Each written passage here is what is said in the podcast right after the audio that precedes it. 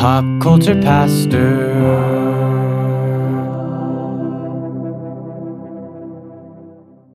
So, Cody, when we talk about pop culture, we're talking about TV, books, music, Popular culture. yeah, things like that. And it's basically things that capture our imagination, right?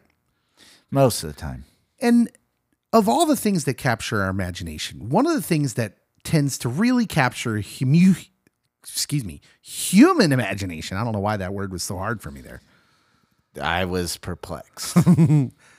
One of the things that really captures human imagination is what would it be like to go into space? We love Star Wars and Star Trek and Babylon 5. Just kidding, nobody loves that. um, Battlestar Galactica, even then, that's questionable. Lost in Space? Serious question. You you older folks that watched Lost in Space growing up. Did Lost in Space, which the title makes it sounded like a negative, make you not want to go to space? Or did you think, hmm, traveling around with my family, exploring unknown worlds, that sounds okay, even though they would run into dangerous situations? No, we think about what it's like to go into space. It captures our imagination. So I found this story, and it was like in a a collection of years best most clicked on stories. And this one happened in January, and I don't know how it escaped our attention, Cody. Of last year? Yeah. Yeah. But apparently, um, Tom Cruise is thinking about going into space. Like, this is something Tom Cruise wants to do. Don't worry, we're not talking about Tom Cruise. I want to talk about he had, in, in preparation for this, he had a conversation with a NASA astronaut by the name of Victor Glover. Old Vic. old Victor. And so I want to talk about the discussion they had because Victor, the astronaut, told Tom Cruise what it's like to be in space because he spent time on the International Space Station. And so we're going to talk about this this hour. The things Victor told Tom Cruise about what it's like to go to space because I think some of these things are going to surprise you. Because what do you think when you think about going to space? I tend to think Star Trek. I tend to think fancy space, like cruise ship, spaceship roaming around the galaxy with holodecks. And I mean, there was even a, a bar in the next generation. Remember, Whoopi Goldberg played a bartender, Yeah. the um, kindly bartender. I go more real life, like International Space Station, Mm-hmm. because like I've grown up with that footage of like, oh, we're just hanging out doing flips. Yeah, they're always stuck in this little space. they're always smiling when they when the when someone interviews them and they're out in space on the space station. It's because they are finally getting human contact. But some of the things old Victor's going to tell Tom here would not have me smiling, and maybe were be unexpected for your your space travel dreams. My wife just asked me uh, last night uh, before the football game, "What are you more afraid of, going to space or uh, going in the ocean?"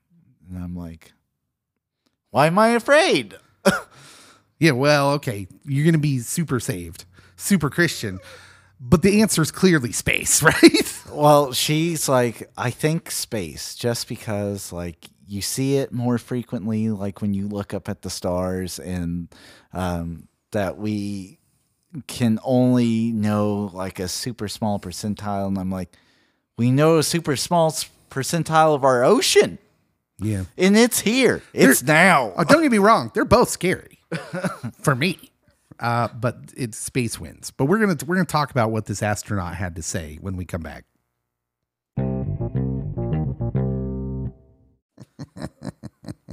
Welcome back. that was rude, man. Uh, uh, so Victor Glover, NASA astronaut, earlier this year or last year, sat down with Tom Cruise because Tom Cruise. I don't know if he's filming a space movie or what's going on, but apparently Tom Cruise wanted to talk to a NASA astronaut. And when you're Tom Cruise, you can make that happen. you can. Yeah, I don't really care about the Tom Cruise part of this equation. I care about what uh, Victor Glover, NASA astronaut, had to say about being in space. He was part of the first operational crew mission to the ISS, the International Space Station, on board SpaceX's Crew Dragon spacecraft back in November of 2020. And one of the first things he said about being in space is this quote, when you first get to the space station is when you notice the smell the strongest because you kind of get saturated and you get used to it after, but it was an interesting combination. Now, you might be um, asking, wait a minute, what smell? There's smell in space? You betcha. Uh, and again, it's also local, he went on. When you go into the module that has the lifting, the strength training equipment, that's also where the bathroom is. So that's the most odoriferous module. It smells like a locker room and like human waste. now, on the list of things I thought I would experience in space, bathroom smell wasn't one of them. But apparently, yeah. The, the thought of a, a locker room combined with the, the poo smell, that sounds a bit rough for me. Yeah. He said you get used to it. Who gets used to that? Only if it's my smell. we did a whole talk here a few months back about how we're fine with our smells, but when it's other people's smells, you get right out of here. I don't want any part of that. So yeah, apparently the ISS smells like locker room and poo. Yeah. That's not surprising. I mean, doesn't that instantly make you not want to go? Why am I going on the International Space Station? Theoretically, Cody, theoretically, not everything has to be the practical. well, You wouldn't okay. I would- So if NASA called you today, I'm doing the William Shatner thing. That I'm just taking the lap around the Earth, and you're just gonna you're just gonna touch up just out of the atmosphere and then come back. yeah, I'm I'm coming back. I'm not staying up there forever. But if NASA called you today, they they heard this they heard this on the air and they were like, these guys sound all right. This might be a good PR move. And And they said, Dave and Cody, you guys are going to be the first chaplains in space. we would like to invite you, yes, the first chaplains in space, one week aboard the International Space Station. Would you do it? yes, You would. yes. I don't know if I would, man. I don't know because space, one thing goes wrong and, and, and it's done. And it's not, listen, I'm not afraid of dying. That's not like, listen, I am a soul who has a body. I am not a mm. body who has a soul, right? I'm fully aware of the Christian um, ethos, uh, understanding that I am an internal being. So it's not dying uh, that I'm afraid of. Um, it's putting myself in a position where I would make my family, my specifically my children, Yeah, be without me if I didn't have to put myself in that position, right? yeah. In which, I mean, you were alive in the '80s Mhm.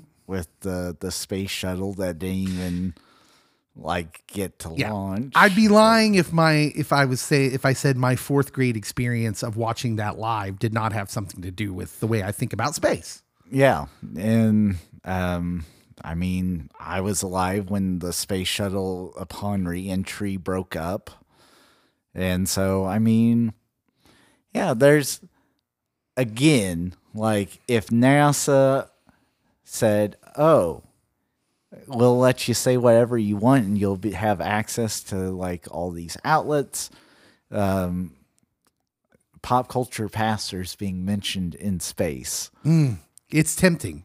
It's tempting, but uh, the, the the stuff we just mentioned plus the poo smell, it's not it's not helping sell it for me. the poo smell.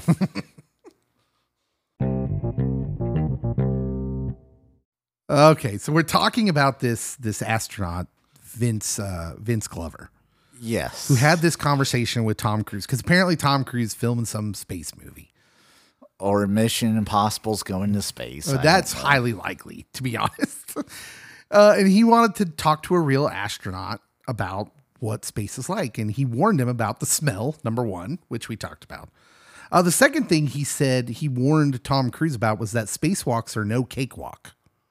I see what you did there. He says, "quote You're moving around in a suit that uh, a suit that can weigh your body as much as a thousand pounds, and you very rarely use your legs. It's like running two marathons, but on your hands the whole time. No, thank you. Yeah, that sounds awful. I'm staying home if I have to do a spacewalk. Vince, if I go, can I just stay inside the space station and look out the window at the pretty Earth? Can I just do that occasionally? You know, uh, plugging my nose to go relieve myself in the bathroom slash workout room slash acceptance room where you board the ISS. Uh, yeah, that sounds terrible. Uh, according to NASA's documentation, an astronaut in an extra vehicular suit weighs closer to 500 pounds. No, thank you. So, like, even before you get out for your spacewalk, that's not easy. I mean, that would be like what it's regular like for me and just adding 50 pounds. that was a joke. That I don't was. weigh 450 pounds. I'm like, I don't know how to respond to this self deprecating humor, but knock it off. I do like the self deprecating humor, but apparently it's a lot of work, which honestly, that shouldn't be a surprise. We know astronauts go through like a rigorous training protocol. Although, like, um, astronauts, when they do come back, if they spent a significant amount of time outside of our sphere of gravity, um, like their body does not handle it well. Like their legs are like jello. Yeah, so you're so like that's why they have the workout station inside the ISS because when you're up there in the weightlessness, your your muscles start to atrophy. and um evidently like joints kind of grow further apart Ooh. Oh, that's interesting. Because gravity probably does a decent job of holding you together, doesn't it? yeah I never would have thought of that. There's a lot of complications if you're spending an extended amount of time in space. With this- again shatner. That's all you gotta do. With this further information, I don't know how anybody would want to go to space. um Or like think about the people who like want to live on Mars. big bang theory lied to you. It's not that glamorous. Did they talk about it? Uh howard went to space on the show? What- Yeah. That's wacky. That's wacky. I don't know about all that.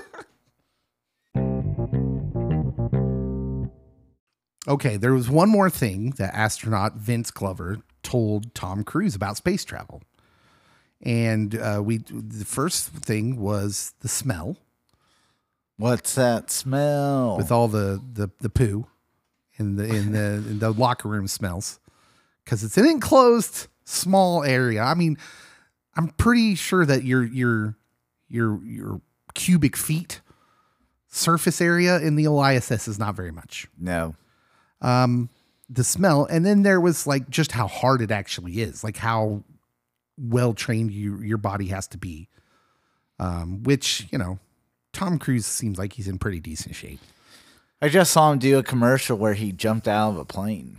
Yeah, he's he's nuts, uh, but also he's in great shape. Uh, then he had one more thing to tell him. He said, "The return to Earth is also interesting because of like the G forces." He said this quote: um, "It went without a hitch, his return to Earth, but it was at that time uh, where I was experiencing in in one G." I feel my 200 pounds. He weighs 200 pounds. And that's when I noticed I had to pee.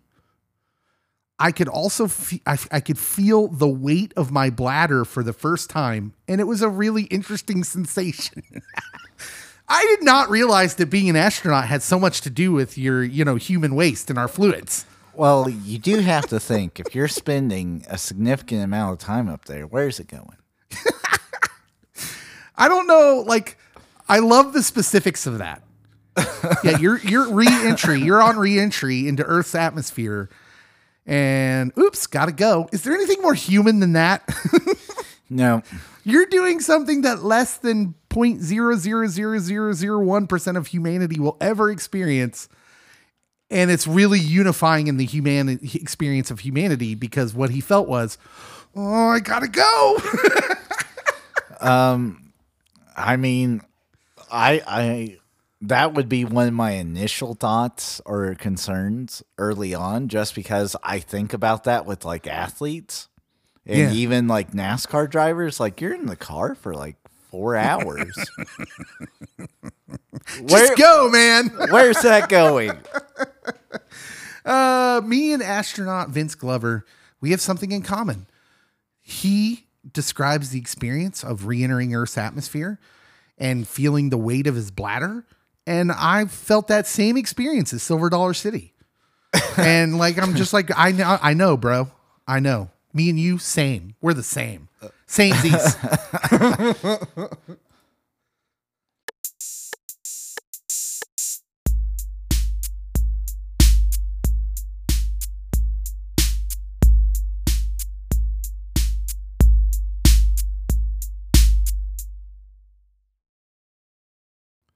All right, Cody, I want to talk about this story. It's a little bit heavier Okay. than stuff we normally talk about um, because mostly I want to talk about the logic of it. Oh. Because this is going to hit some buttons, I think. This is going to hit some political buttons.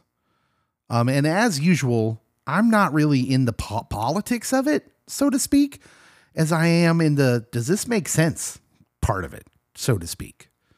Barbados. Are you familiar with Barbados? That's where Rihanna is from. Is it? Yes. I did not know that. Good for her. Um, it's a Caribbean island, correct? Yes. A bar. Oh, go ahead. Johnny Depp uh, sailed around there. Oh, did he in Pirates of the Caribbean Uh, I think or in real life? three. Oh, Pirates 3. a Barbados task force, like the government of Barbados, is seeking reparations. Do you know what reparations are? They're they're wanting to be paid back. Yeah, basically, it's you you pay reparations when you have done something wrong. You're guilty of something, and to make it right, it's sort mm-hmm. of like reparations would be like, you know, in just a pure definite definitive sense, a definition sense. I think the perfect version of reparations would be it's the financial equ- form of reconciliation. It's a Yeah. financial reconciliation.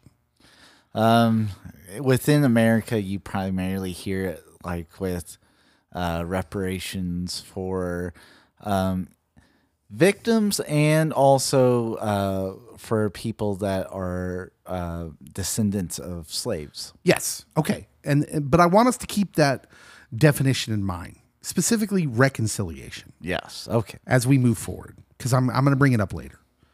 Um, the Barbados government is seeking reparations from the descendants of wealthy slave owners in the past there, one of which is the family of Oscar nominated actor Benedict Cumberbatch plays Doctor hmm. Strange. Yes. He faces the prospect of facing demands to pay reparations for slavery over historical links to a sugar plantation in Barbados. They're starting to hone in on wealthy descendants of slave owners as part of a campaign to get reparations for slavery. So basically, the Barbados National Task Force on Reparations. So they have like a committee or something. Um, they're, they're they're seeking reparations from colonial powers and wealthy institutions that made hefty profits from slavery. So the Caribbean nation of Barbados starting to hone in on wealthy descendants of slave owners as part of this campaign to get reparations for slavery. Now, previously, the Barbados National Task Force on Reparations was focused on seeking reparations from colonial powers, i.e., governments, That makes sense. and wealthy institutions, like so, like any companies that were present in that that made hefty profit, profits from slavery. But now they are turning their attention to descendants of slave owners. And recently, it singled out a specific family for the first time, targeting the British Conservative MP Richard Drax over his family's ownership of a vast sugar plantation on the island. David Comissiong, Barbados ambassador uh, and deputy chairman of the state's task force, told The Guardian last month that Drax and other families could face litigation if they don't agree to pay reparations. It is now a matter that is before the government of Barbados, he told the newspaper. It is being dealt with at the highest level, and they're also targeting Benedict Cumberbatch and his family um, because apparently some of his ancestors owned a plantation in Barbados and possessed slaves. Now, let's stop for a second. because there's there's a line that's crossed here where logic kind of goes away for me. The part where you're going to hold governments responsible and try to get reparations. Now, again, remember our definition of reparations the financial form of reconciliation. Okay. Okay. For a government, that makes all the sense in the world to me. Think about the United States government and the indigenous people, Yeah. the Indian tribes. Um, it makes sense to me that a financial form of reparations, which um, by and large probably hasn't happened in the totality it needs to happen, Yeah. not necessarily money to individual people, but a giant influx of financial wealth into the foundations of where they live, Yeah. the reservations, build up the infrastructure to help them out because the infrastructure of many reservations is not first world. It's terrible. Yeah. Um, so that makes sense to me, Cody. Where it crosses the line of logic for me is when you start to go after the descendants of people who owned slaves. Yeah, and that's where my mind went to primarily just because like even if you could say uh this this family had a plantation for 80 years and there was several hundred slaves that uh worked on this plantation. Just think about family trees like especially if you had if any generation previous had a lot of kids, then you have all these different groups that are somehow connected to this one individual. And who's paying the bill? Are we all splitting it equally? Um, oh, your grandfather had more kids, and so you guys only owe this uh, share, and the other uh, people that uh, were your grandfather's siblings, uh, descendants, they owe this share. Like, how Yeah. do you break this down? Yeah. So, like, you bring up a good point. Depending on the activity of your descendants between you and the offending descendant, like the family tree in between, how does this work? How do, like, because let's bring up, let's pull in Benedict Cumberbatch specifically, who has millions of dollars. He's an actor. He's famous. He he headlines movies. This guy gets paid millions of dollars per movie he's in. Are you telling me that's not part of the motivation of why you'd be going after a guy like this? Mm-hmm. Like, does it make sense? And here's here's what I really want to get after. Does it make sense to say you owe money because you have a descendant you never met who is engaged in something that wasn't a crime when he was alive in that time to people who who were the victims of said thing that wasn't a crime at the time uh, but not their descendants who they've never met because they're not currently the people you're going to give the money to aren't currently victims of the crime. Like it's it's very hard to make like one of those leaps, let alone two or three of them. Yeah, and do we know if the money paid out by like the Cumberbatch family does it go to a specific individuals within the population or just Yeah. does it just go to the uh, island nation of Barbados? Now this is a huge question because if I'm Benedict Cumberbatch and I'm the one that's got to hand over the reparation money, uh, my question is absolutely that because if the government of Barbados says to the government of Great Britain, "You owe us money," then I'm fine with the money of Britain going to the money of Barbados. But if you're going to individuals and you're saying your money goes to into you know to the the government of Barbados, I'm like, whoa, whoa, whoa, wait a minute.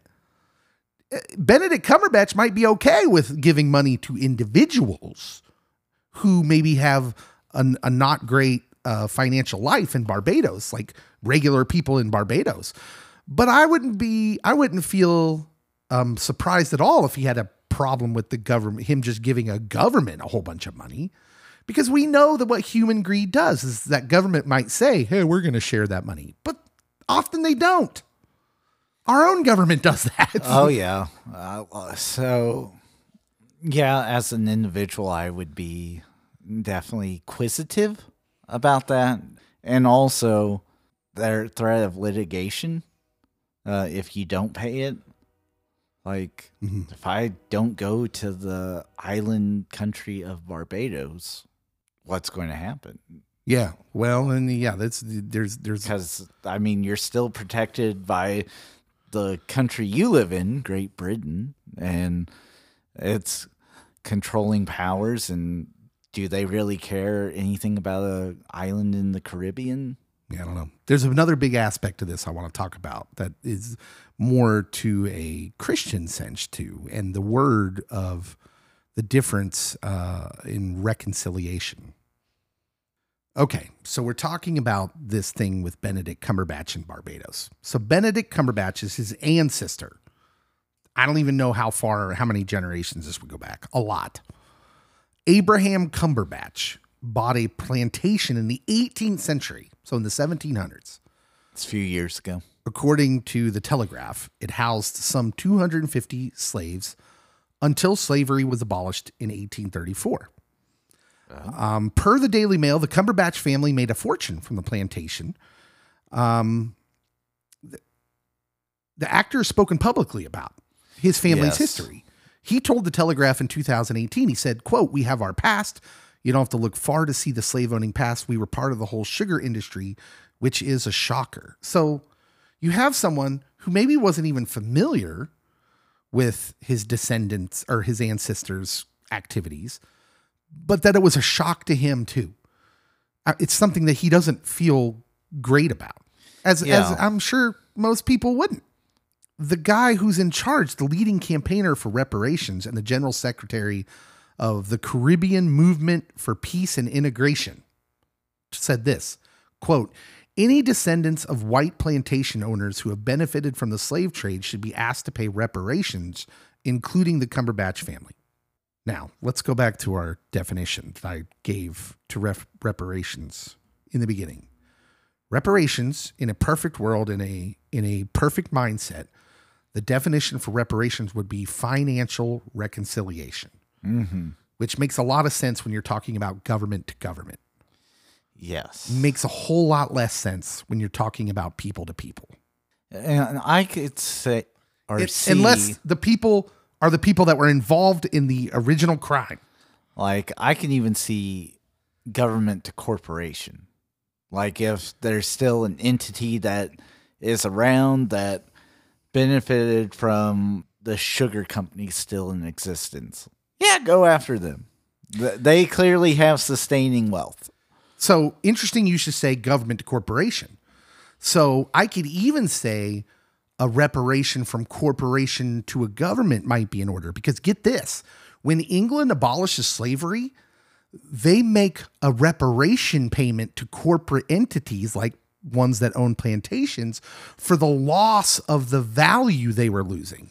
Oh, Yeah, that's a thing that happened. And so I could even see that like yeah, they those companies if they're still around may need to pay that bun- that money back. Mm-hmm. Right? I could see that. I could I could understand that. But when you start talking about individuals, like understand Benedict Cumberbatch is rich because he's an actor. He's made his own livelihood on something that's not a criminal activity. And so when you say you want reparations from him, that's not what you're asking for. It's not reconciliation, it's vengeance. It's not justice, it's revenge. Yeah, or I could see him purposely leaking out this name of of the Cumberbatch family just because it it gets attention. Yeah. Now, do they really want to follow through with this? That's the other question. Mm-hmm. Is Barbados just trying to get the attention of maybe the British government? Yeah. Yeah, that could be possible. I could see that. It's still though. Here, here's what I'm I'm getting at. In this day and age, I think there's a lot of people who are Americans who might get behind this idea mm-hmm. because we scream for justice. But understand, a justice is a lot like reconciliation. It's just a making things right of what was broken. Yeah. That's literally that's like a biblical definition of justice. And that is so when we scream justice, that's not usually what we want. What we want is vengeance. We want to hurt the offending party like they hurt someone else. And that is not reconciliation. So I'm going to go back to Shakespeare. Oh, Um, all right. Merchant of Venice. I want my pound of flesh. Yes. Um, which, um, if you remember the end of the story, they have their day in court, and uh, the judge says you can have your pound of flesh from him, but if a single drop of blood is shed, that is too much, and you're going to face consequences. And so then the person's like, How am I supposed to get a pound of flesh without shedding any blood? And that really is, I think, a great definition of vengeance is that we want our pound of flesh, but at any cost. It doesn't matter um, if it is justly or not. It doesn't matter if it kills you or not. It is, I want it and I'm going to take it by any means necessary. And it doesn't even matter if it makes it the situation better or not. Yeah, it's hugely problematic when you're looking at individuals, which, as followers of, of Christ, is what we're supposed to do, Cody, you and I. So we look at individuals and we say, mm, this is super problematic. Now, the world is is trying to make you broadly group people up. So if you're looking at this from the worldview where you're broadly grouping lumps of humanity together, then it looks more reasonable. But understand that when you lump people together in these broad groups, you are dehumanizing them, which is the lead to all sorts of terrible, terrible things in human history. And you need to be very, very careful about what it is that you're you're fighting for.